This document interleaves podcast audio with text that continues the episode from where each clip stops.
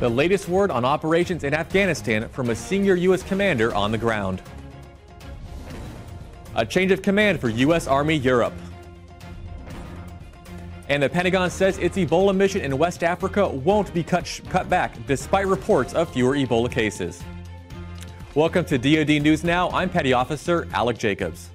Commander of the International Security Assistance Force Joint Command, Lieutenant General Joseph Anderson, briefed the Pentagon press corps today on the latest operations in Afghanistan.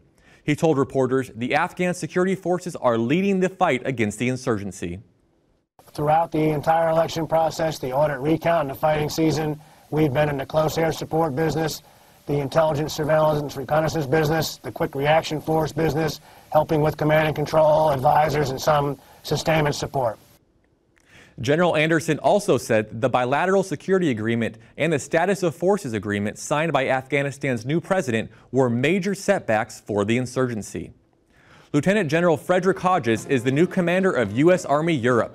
General Hodges took over from retiring Lieutenant General Donald Campbell during a change of command ceremony today in Wiesbaden, Germany.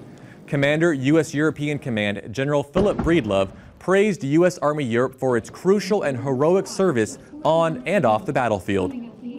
Today you are assuring critical allies through relationships you have built and leadership you provide during exercises in our fifty-one country A O R. All the while your actions continue to deter hostile behavior throughout this region.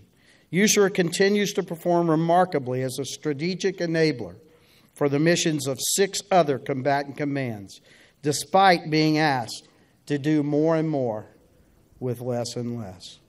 General Breedlove also thanked General Campbell for his leadership of U S Army Europe during a challenging time. The military's mission to prevent the spread of the Ebola virus in West Africa won't be scaled back anytime soon, despite reports of decreases in the number of Ebola cases. Pentagon spokesman Rear Admiral John Kirby said yesterday, Operation United Assistance is moving forward at an aggressive pace. Remember, when we started this, the military's mission was to lend our unique capabilities, training, logistics, engineering, command and control. We continue to do that uh, very aggressively every day. Um, and I don't think, uh, there, well, I, I can tell you there's been no, no plans to change that right now. The initial numbers coming out of Liberia have sh ha have been promising, that the, the, the numbers of cases uh, seem to be getting smaller. Nobody's taken that for granted. Nobody in the healthcare profession, and certainly nobody here in the Pentagon, because we know that the history with this disease is that the numbers sometimes fluctuate, and you might see a dip for a while and then it'll go back up. Admiral Kirby said one of the emergency treatment units has been completed and is expected to be staffed in the next week to ten days. The Walter Reed Army Institute for Research is in clinical trials with an Ebola vaccine. thirty-nine people were injected with a virus which looks to the human body like Ebola, but won't actually cause the disease. The body would then later produce antibodies to fight Ebola should that person be exposed. Doctors at the, at the research center say they're honored to be selected to conduct the trials. There are over eleven hundred contract organizations that could raise their hand and say, we can do this. There are two lead candidates uh, for Ebola, and where are they being executed? N I H and the Walter Reed Army Institute for Research.